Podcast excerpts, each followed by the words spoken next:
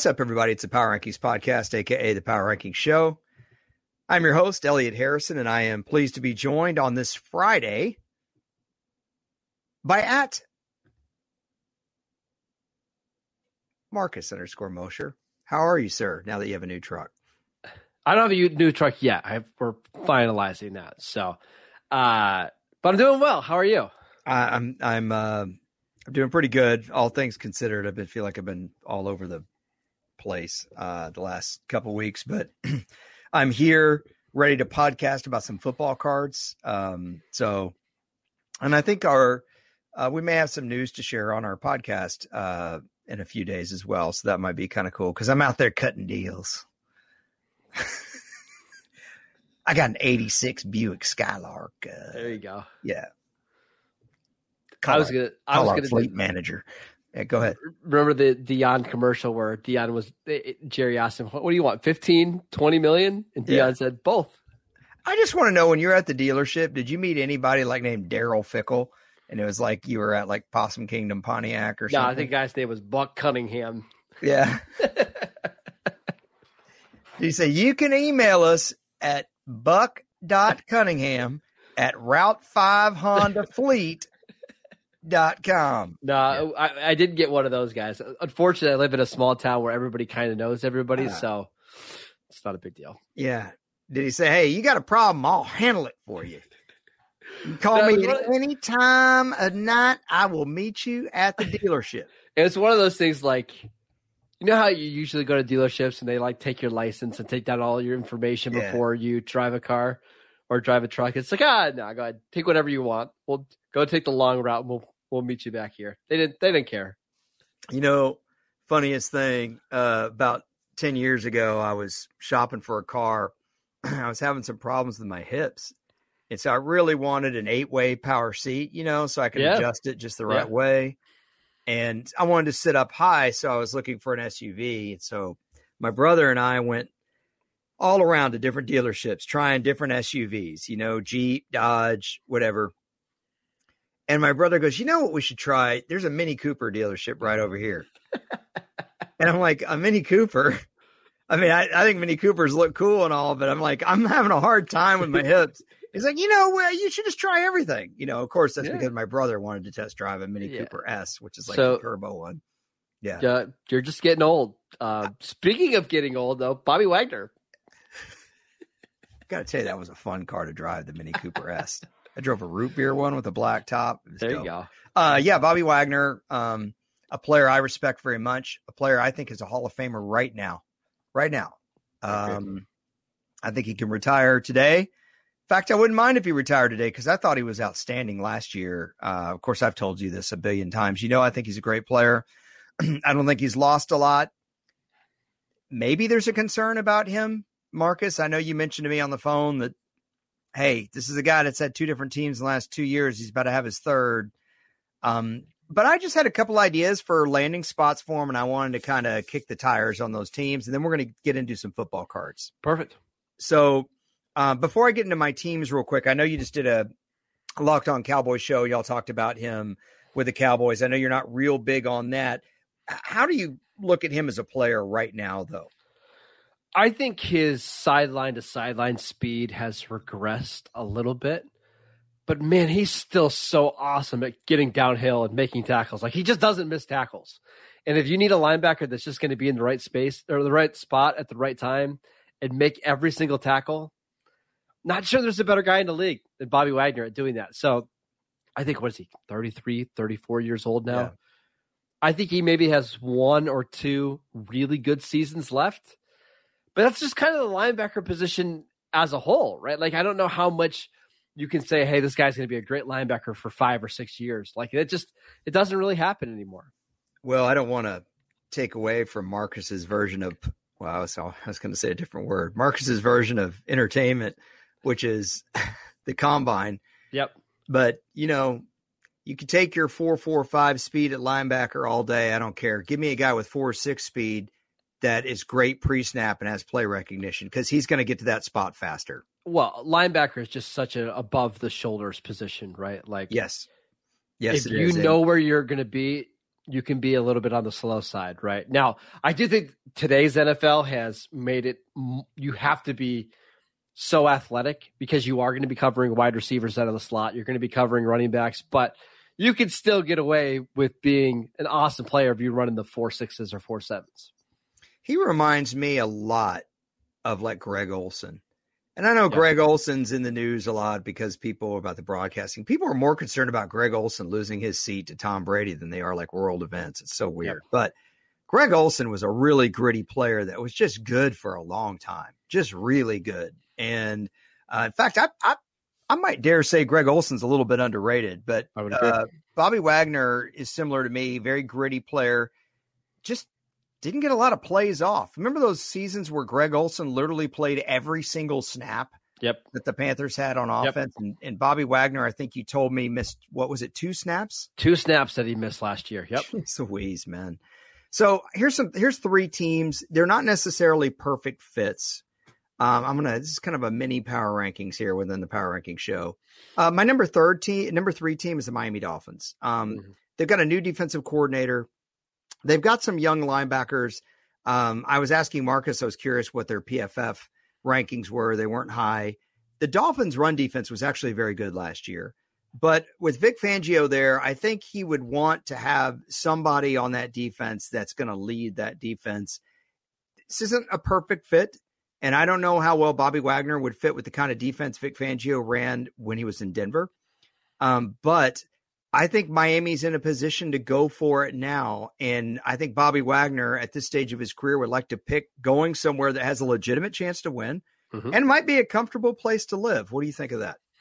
I mean, I actually think it's a really good fit because they've got the pass rushers up front. What they need is someone behind them that could just make every tackle. And it does feel like they need that type of leader on their defense. So I, I actually really like that one.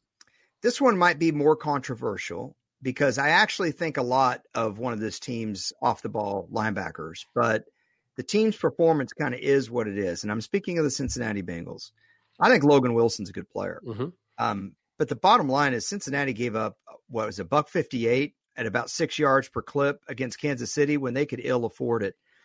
and I think when you're going for a championship, it doesn't matter that you have Elijah Mitchell if you can get Christian McCaffrey, go get Christian McCaffrey. You know, if it doesn't matter uh, sometimes that you already have, I don't want to say a wealth of riches, but look what Philadelphia did.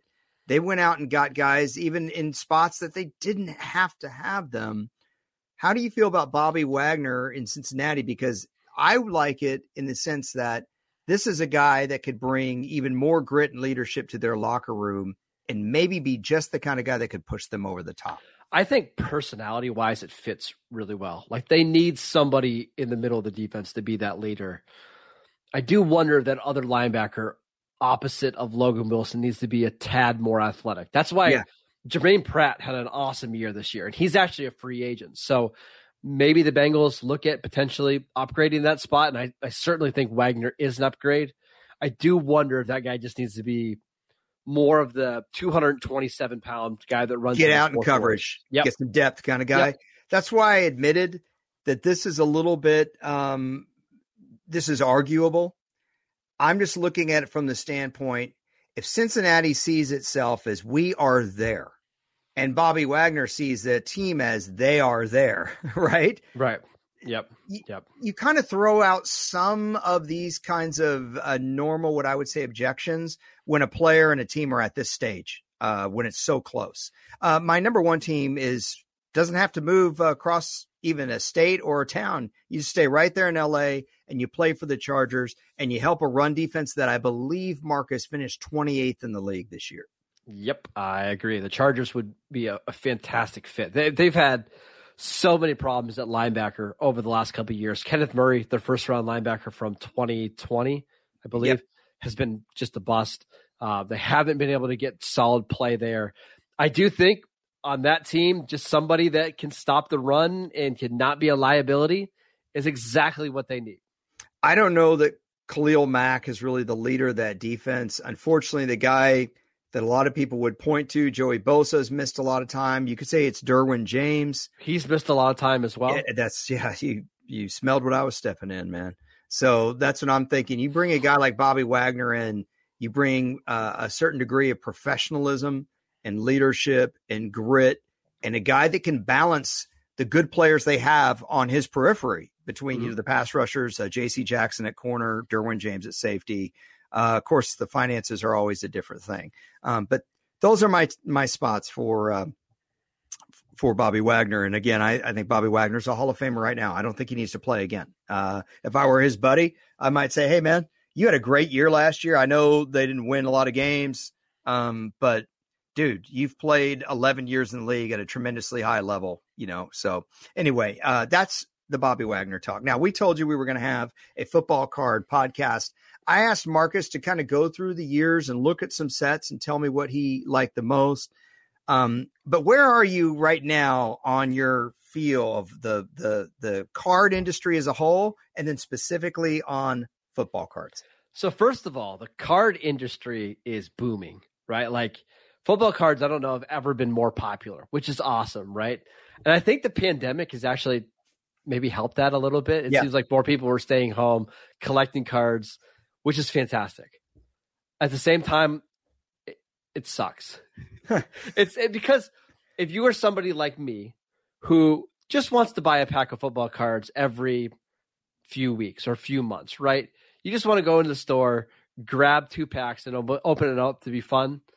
You can't really do that anymore because all these collectors and TikTokers they they buy up all these cards and then they rip them open on YouTube or TikTok, and that's how they're collecting cards, right? So it's really really hard to find cards anymore, mm-hmm. and that part of it I don't like for just the average football fan that wants to open a seven dollar pack of football cards every once in a while. Well, this podcast got dark. We're yeah. talking about societal ills. Well, know. I'm just saying. well, I I actually saw some of this back when I worked. I worked at the biggest baseball card store in the southern United States when I was in high school, and I saw some of that then. So I can certainly uh, feel you on that. And we didn't have social media then uh, like we do now. So um, that being said, there are a lot of really cool football cards out there. If you yeah. can get your hands on them. Yeah. If we start kind of with, you know, because I know a lot of people in our audience are younger, can you start with some of the more recent sets, something that you you like, or what what do you have in your collection? Like, what is a more recent set that you think is rad? So the 2021 Panini Mosaic cards are really cool. They got like holographic backgrounds. Oh, a lot of really, those. Yeah. Yeah, they're just a lot of really cool colors and they're not dull. And we could talk about some of the older football cards before where they're just they just don't stand out. But when you yeah. pull one of these cards, even just a base card, right, which is if if you're not familiar with football cards at all, typically in a pack you'll get a bunch of base cards and then one maybe one or two unique cards at the bottom.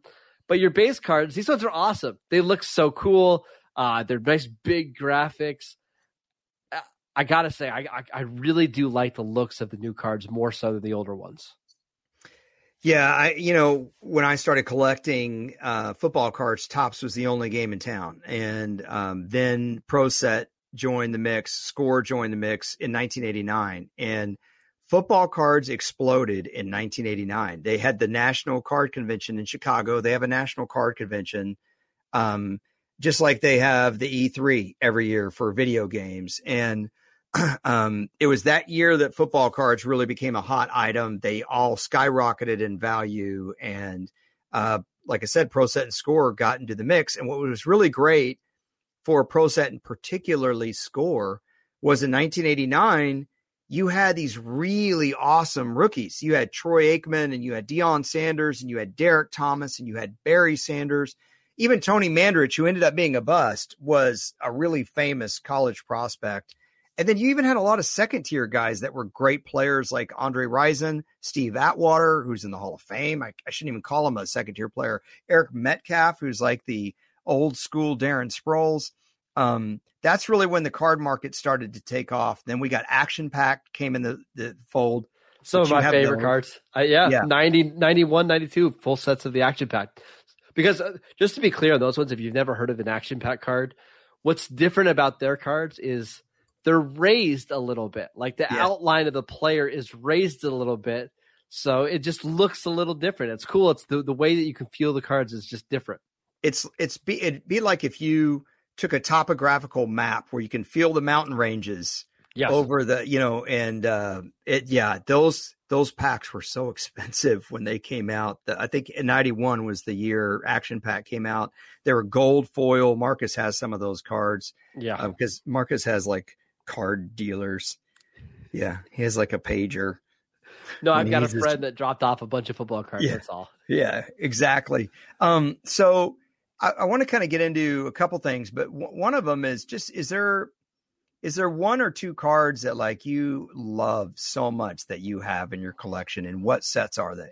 So it's not a card that I have. It's actually a card that I would I would like to get. Um, I I need to tell people about my card buying experience because I think it's different than your yours was growing up. So I didn't live close to a card dealership. I didn't even live close to a Walmart growing up. There was there was nothing, right? It was all local grocery stores. So we would have to try, you know, go to the mall, which was an hour away, and there was in the back of the mall there was a little card store, right?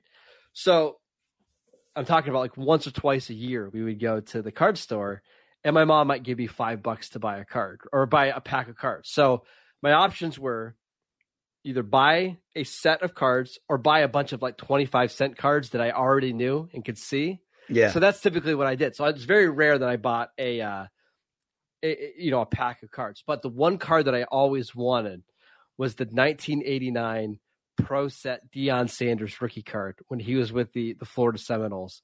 He's kind of like looking up in the air, and there's a little green uh, slash on it that says projected number one pick. That was my favorite card of all time. And I, I told Elliot pre-show, I said, I won't be surprised if you have this card because I know that you have that 89 Pro set.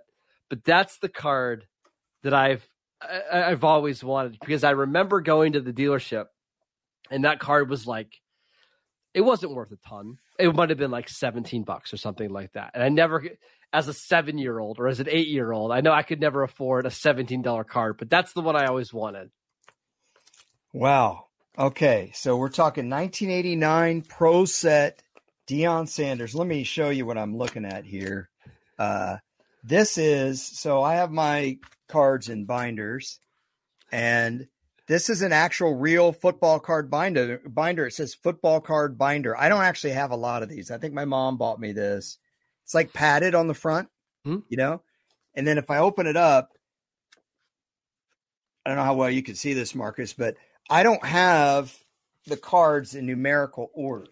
Right. So I have them by team, and I went by the first initial of the team names. So the Atlanta Falcons usually kick off my binders. Occasionally, I would start with the AFC, and I put them in there. I put all the cards with their teams, and then I had to do it quarterback, running back, wide receiver, tight end, tackle, guard, center, kicker, punter, corners, defensive end, defensive tackle, outside backers, middle backers, safety, kick returner at the back end, any backups in the back end. Backups. So if I had three running backs, the third running back went to the went to the back. So that's how I memorized all my depth charts. So to this day, Marcus can call me and say, "Tell me the starters for the 82 Steelers," and I can do it. But so this is my set. So I've got them all in binders, and I put the rookies at the back. So I don't know if I put the college kids at the back. Let's see here. So, by the way, I looked up this card earlier today to see if it was worth any money, and it's not. It's it. I mean, it's worth like 15, 16 bucks, but it's just a card that I I never had. I had the 89 Pro set uh pack, but I like a lot of those cards, but I never was able to get this card. Wow. Okay. Well, I'm looking. I don't know where I would have put it. I don't know how I would have Well, organized. it's pretty. It's pretty elusive. It's hard, tough to find. Um, okay, so that's the one card you've always wanted. Yes, never was able to get it as a kid. Bingo.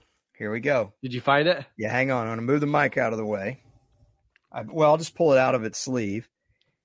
It could be worth thousands of dollars. I put it without. I put it with other Falcons, and the update said, "I believe this is the card that you've always wanted right here." Yes, it is right there. Yes.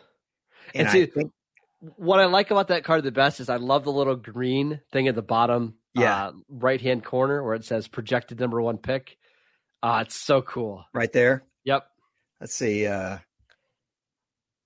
outstanding defensive back and punt returner who scored six career touchdowns for Florida State, three on interceptions and three on punt returns. That's pretty impressive It in a four year college career. Uh, it's got a bunch of other stats on here. Deion, of course, on the back is wearing his primetime sunglasses. Yeah. Um, this is a real cool picture. Deion Sanders wore number two in college for Florida State.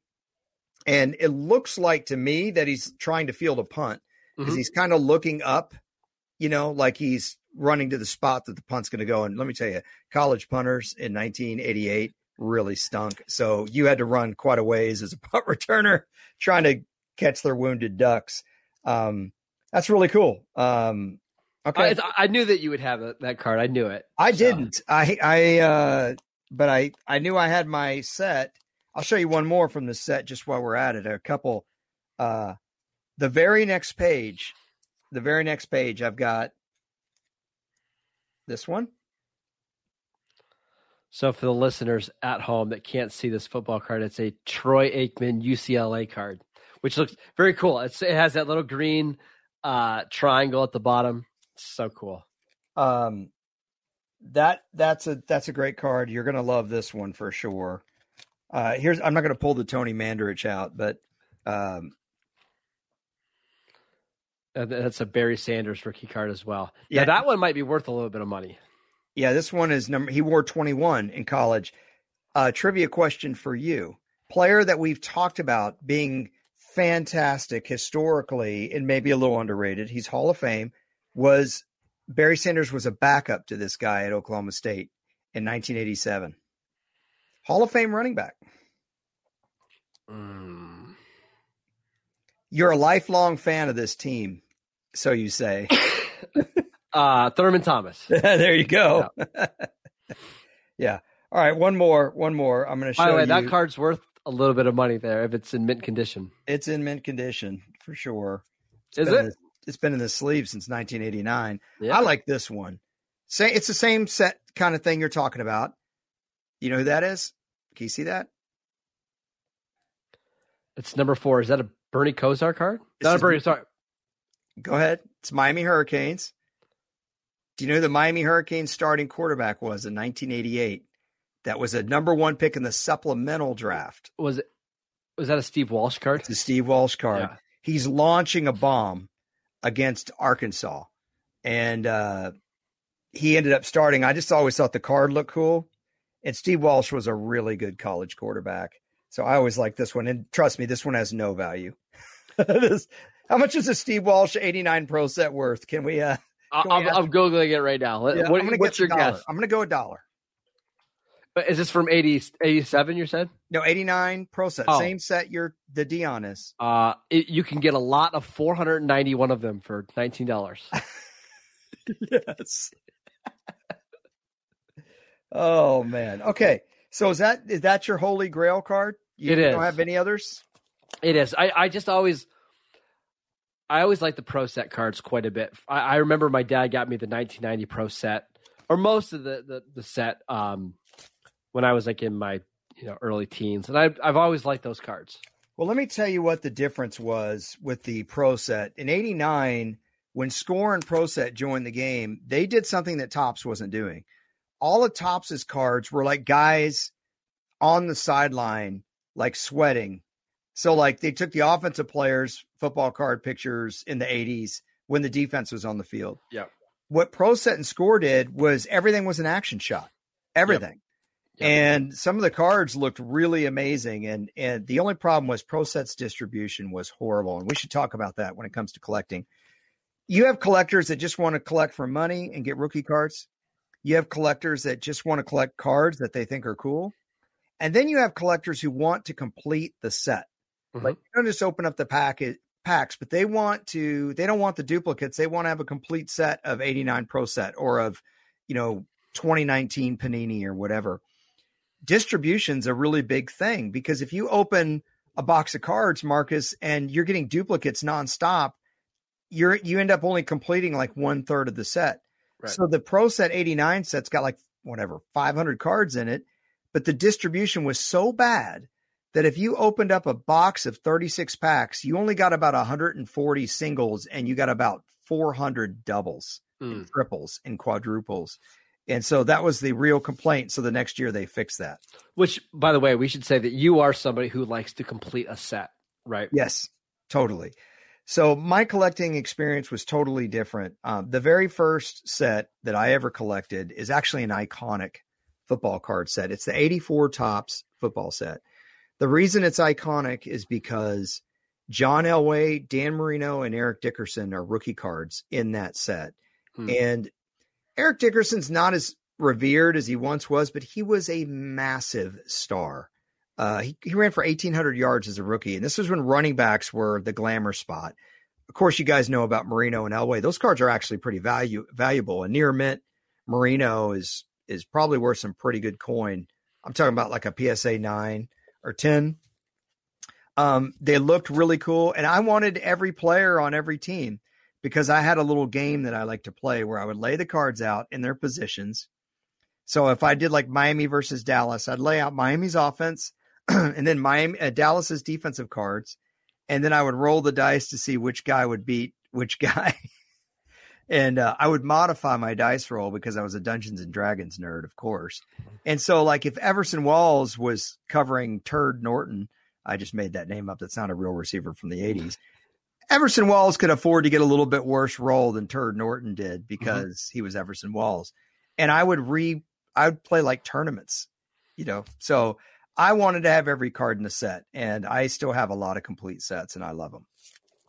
So for me, I, again, I was never able to collect a whole set, so I just wanted cool cards, and I would have. I had my dresser in my bedroom where I could display like two or three of my favorite cards at the time. So that's what I always looked at. So I wanted the cards that either looked cool or of my favorite player or of a rookie card that I liked or a guy that I liked in the draft. Um, so that's how I displayed it. I, I, will say one thing I really liked about the, the like the 89 and 90 set is you got a lot of offensive linemen and defensive linemen in your sets. If you open a set of Panini cards now, there's no offensive linemen in there. There's hardly any defensive players. It's all quarterbacks, running backs, wide receivers, and tight ends. And frankly, I think that kind of sucks. I, I, I like having offensive linemen in there as much as a receiver you know, when I was at the NFL, this is one thing I hated. Everything became so fantasy centric. Uh, and it still is. It's so fantasy centric that like nobody cares about safeties, nobody cares about. And I love that is the one thing that's great. I know you don't like the 70s Topps cards, and I don't blame you. And I am going to give you one 70 set that's so ugly that I love it um, to look up. But from 1973 to 1982, Topps made 528 cards a set. When you only had 26 teams in the league or 28 teams in the league, that meant Marcus, man, you're getting like 17 cards per team. Yeah. So you're getting some guards and tackles and punters. You're, I mean, That's you're getting fine. all the skill positions too. But rather than them make like a third wide receiver, you got the defensive end. Sometimes you got an entire starting defensive line, you know, mm-hmm. and and that was really really cool. And and that's why I love those cards. But if you were gonna well, first of all, have you seen any of the 2023 cards? Or I guess they're not out yet, but the 2022s, what do they look like? They're very similar. They here's an example like of a, a, a Trey Lance card from a couple years ago. They they all look like this. They're very shiny. Oh, yeah, yeah, yeah. Um, they've got a lot of different colors. I like them. Uh, the one thing I will say is they are they are starting to look very similar across. No matter what you get, whether you get a mosaic or a uh, Donruss or whatever they have now. They all kind of look the same. So I kind of wanted to transition now. If you had to pick two or three of the best looking card sets you've ever seen from any era, what do you got? So I'm also biased to the 92 action pack set. So that's the first one that I would go with for, for just because they look so cool. Um, I would also say the I really like the the pinnacle sets from the mid '90s are mm-hmm. some of mm-hmm. my favorites. Yep. Um, and then I don't remember the year, but Upper Deck had some pretty cool cards, kind of when I was growing up. So those would be some of the, my favorites. I know you have, you know all of these. So what are your favorites? Well, the, can you describe the pinnacles a little bit? Do you have one that you could grab there, like yeah. a mid '90s? Yeah, I got. So here's a 1996. Uh, Pinnacle Zenith. Okay. This is a Warren Moon card. Now I actually showed you this one before the show, but like it's all black. Yeah. And then there's a it's Randall Cunningham or sorry, Warren Moon in the uh the Vikings white jerseys. And then there's like a gold football that's behind him. And it's it's just another like it's a shiny card. Yeah. It looks cool, but on the back, what's really cool, I don't know if you've seen these before. It's got like his passing data. So oh, it shows that is dope. it shows like how many completions he had from zero to 15 yards in the left side of the field, the middle side, and the right side. This is like PFF before PFF. So if that's a 96 that's got his 95 stats, Yes. all right, I'm going to go with uh 4,000. Well, it doesn't 14 have the yard yards. pass. It doesn't have the total yards. What it has is here. I don't, it can, it shows you the passing attempts, completions, and touchdowns of the different zones. So, like this year, he had three passing touchdowns beyond 30 yards on the right side of the field. That's cool. That's really cool. Yeah, I, I like that.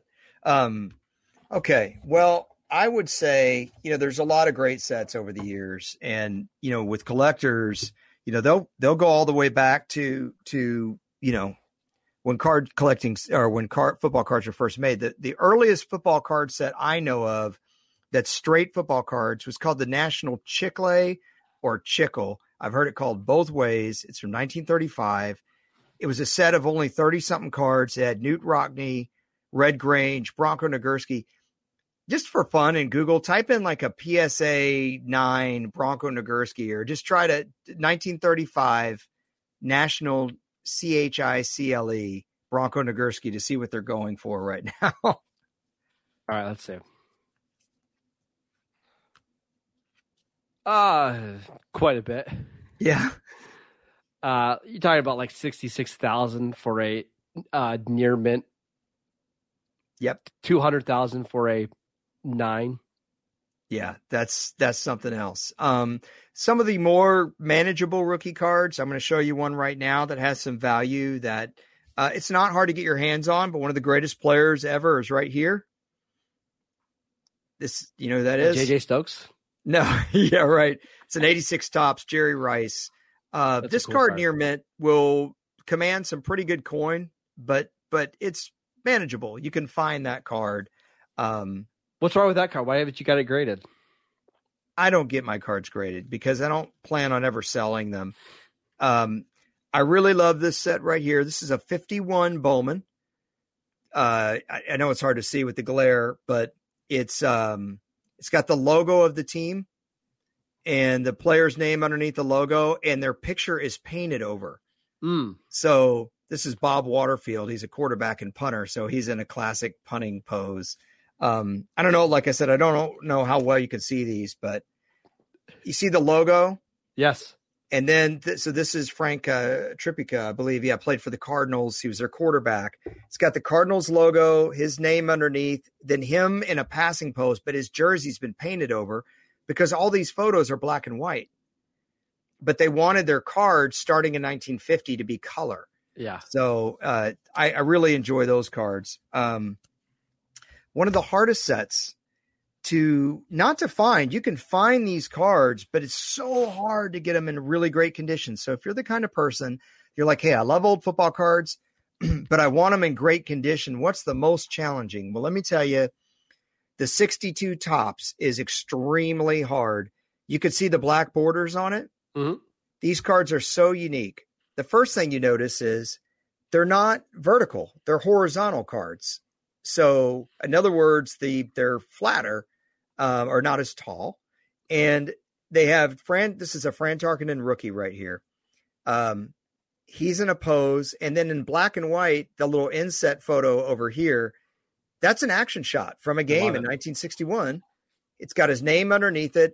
Then I know you love this stuff, the cartoon data on the Yes. back where they have a cartoon drawing of the player, and it's like Fran sells insurance in the off season. Uh, Can, can we also we kind of skipped over this, but one of the reasons that you and I liked football cards so much growing up is it had the stats in the back, right? yes, Before you could go to the internet, this is the easiest way to find out how a player's season went and how his career went. So I always liked looking at the cards and being, oh, I didn't know that this guy caught 12 touchdowns in 1994.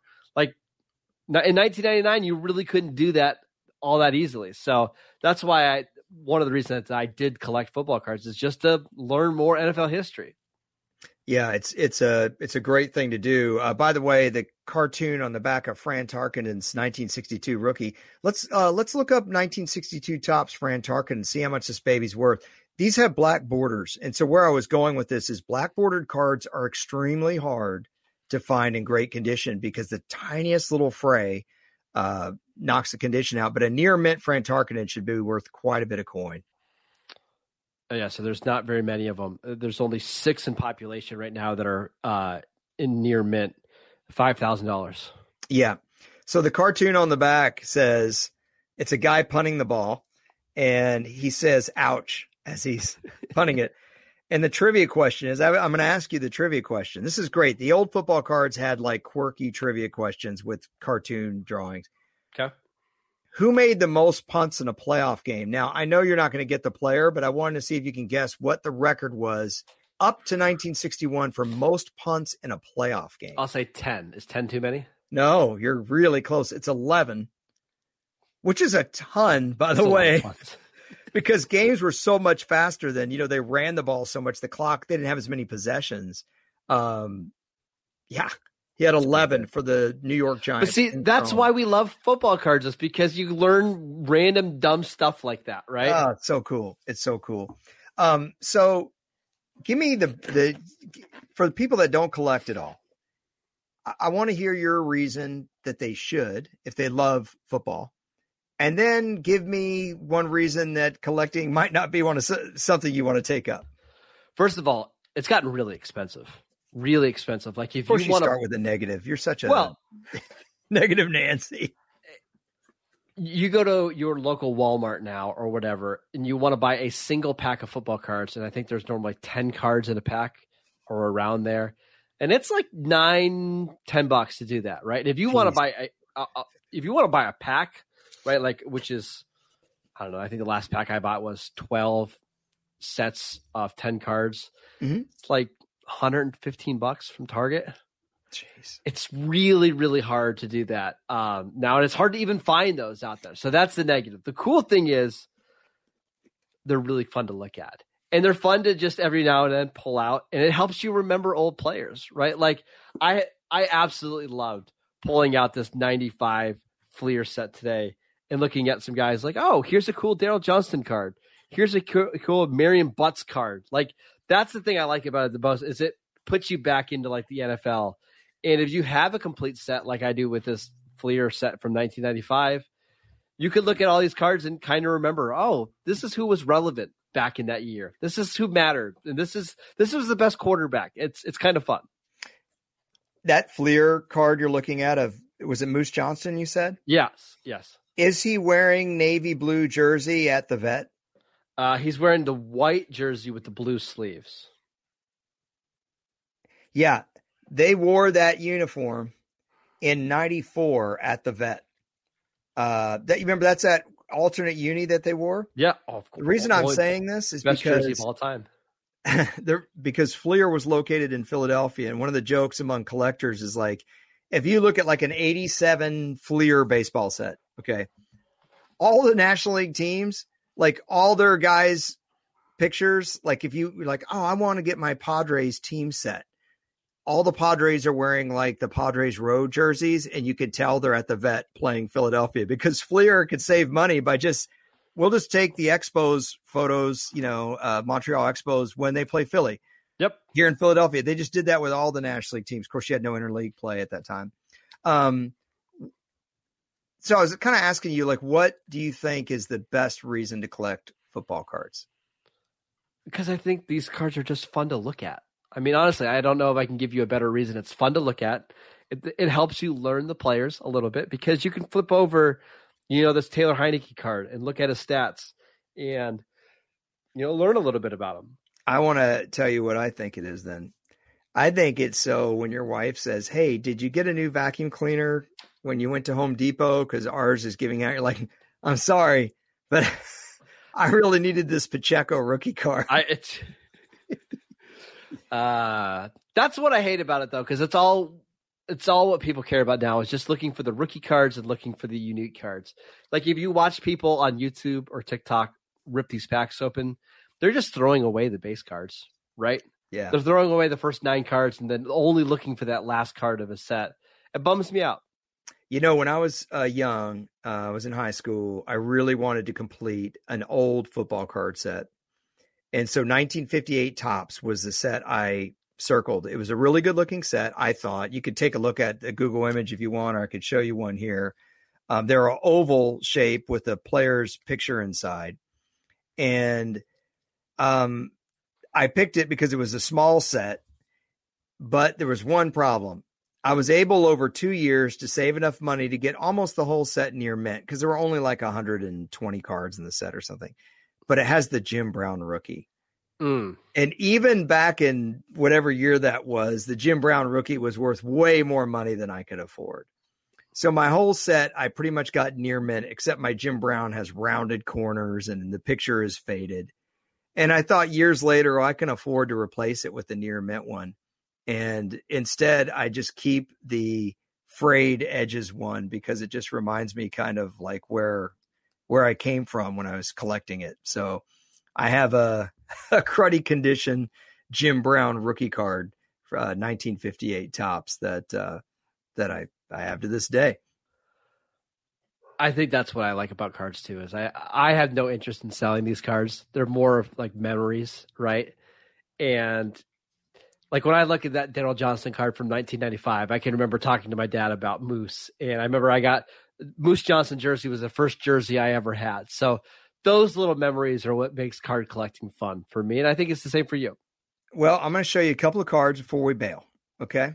Um, first of all, I don't think they make these anymore. These are the passing leaders cards or rushing yes. leaders. Yes. Do they still make these? No, but I remember the uh, the '89 uh, Pro set had them. Yeah. So seven. This is a 78 Topps. That's Bob Griese, Brian Griese's dad, and Roger Staubach. And this set, if you Google the 78 top set, it's really ugly, but it's so ugly, it's amazing. Um, and then uh, this is my Ron Jaworski rookie card with the Patrick Swayze Heck haircut. yeah. Yeah. Yeah. You feeling that? That's a 76 Topps. this card is extremely hard to find in near mint condition, centered. And I should just mention centering is another problem for collectors because some sets are worse than others about centering the picture, particularly when they have a border. Now, some of the cards you showed me don't have borders, so they don't have Right. that big a problem. But this is Roger Staubach. Can you see how off center this is? Yep. Yep. Yeah, that's a Staubach rookie. Um, and then the last card I wanted to show you before we bail, I can't remember if I ever actually mentioned this on the podcast, but I know I mentioned it to you on the phone. Is another old set that I have is a 66 top set. It's all AFL cards.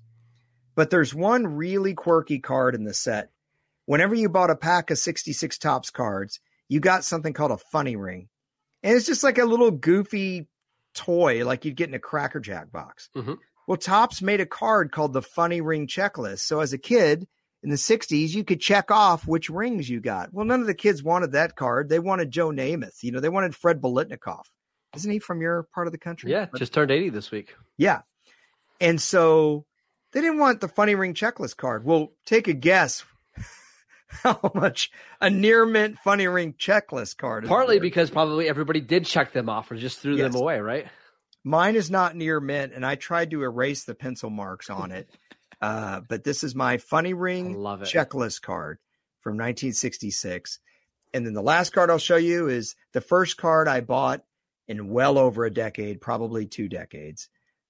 I bought when I was on vacation a 66 Philadelphia Don Meredith in Cowboys Road Blue. Don't So- those blue jerseys look awesome Oh yeah, they do. They with do. the white So- the white numbers? oh yeah. Yeah. Oh, this is like the classic mid 60s haircut too. The part yeah. to the side with the black comb. Come on. Yeah, love it. Anyway, um, I think we've gone long enough on the cards, but I'm glad that we deep did a little deep dive on it. Uh, if you guys have any cards that uh, you want to tweet at us, by all means, please do. Please, please do. Yeah, but uh, anyway, we both love card collecting. This won't be the last time we ever talk about it. We just want to do a podcast uh, dedicated to this. And if you don't know what all these sets are. Who cares? You know, just Google football cards and see if any of them look cool. But uh, you might be surprised. I, you know, I think if it were me and I didn't collect, but I loved, you know, Troy Aikman or whoever, or Steve Young, I think I would just Google image Steve Young football cards and see what's out there. You know, yeah, they're really cool if you put them in one of these hard uh, holders that kind of stands up. They make for like a great paperweight. I'm serious. Like at your home office, um, I know a, a, a guy that did that who took all his favorite old baseball cards and he put them in these really thick glass holders, the kinds that will hold Super Bowl tickets. Have you ever seen those big, tall? Yes, I, I've got some of those, and like there's little stands that come behind them. Yes, they look so cool on your desk, even if it's just one football card. You know, um, so anyway, uh, and you don't have to get the best. You know, if you're just doing it because you love the player, if you love Lance Alworth, or you love Roger Staubach, or you know, you love D'Andre Swift, can, uh, you don't have to get near mint condition. You know. Can I tell you one quick story before we go? Yeah. Really, really quickly. So a few years ago, I wanted a because the thing was to have these mint cards, right? The mm-hmm. ten out of ten graded. So you could buy a set at Wal, or you could buy a single card at Walmart that would be guaranteed to be a ten graded. So I'm like, you know what? I'm going to spend seventy five dollars and do it. Hopefully, I get a really good card. I got a Kareem Hunt card. Is what I got. I'm like, oh great! Not only is it a running back, but it's Kareem Hunt. So that's my only card that's a perfect ten graded. I think I think if you send it in to PSA to grade it, and they send you back a note that really this is a 9.5, 9 to 10, I demand, not just request, that you send it back to them with a note that says running backs don't matter anyway. Thanks. yeah. So there you oh. go. That's the card that I got. All right, man. Well, I will give you the last thought. I've given that was my last thought. Card. That I was got a freaking uh, you got cream on panini. Uh, ten out of ten. That's amazing. That's amazing. Well, like I said, if if it's not you guys' thing, you might just check out your uh, favorite player and just get a card of that guy and uh, and just have it as something on your desk. It's really cool. Um, but beyond that, if you love card collecting, uh, we do too. And and uh, yeah, it's a big money making thing now, but you can still just collect for fun. And that's why I say, hey, you don't have to get a PSA nine or ten. Get a get just a you know average fair condition card of somebody you love. It, it doesn't really matter if you're going to keep it, right? It's kind of like a great book. So? Uh, with that, uh, we're going to roll out of here. We'll talk to you guys next week.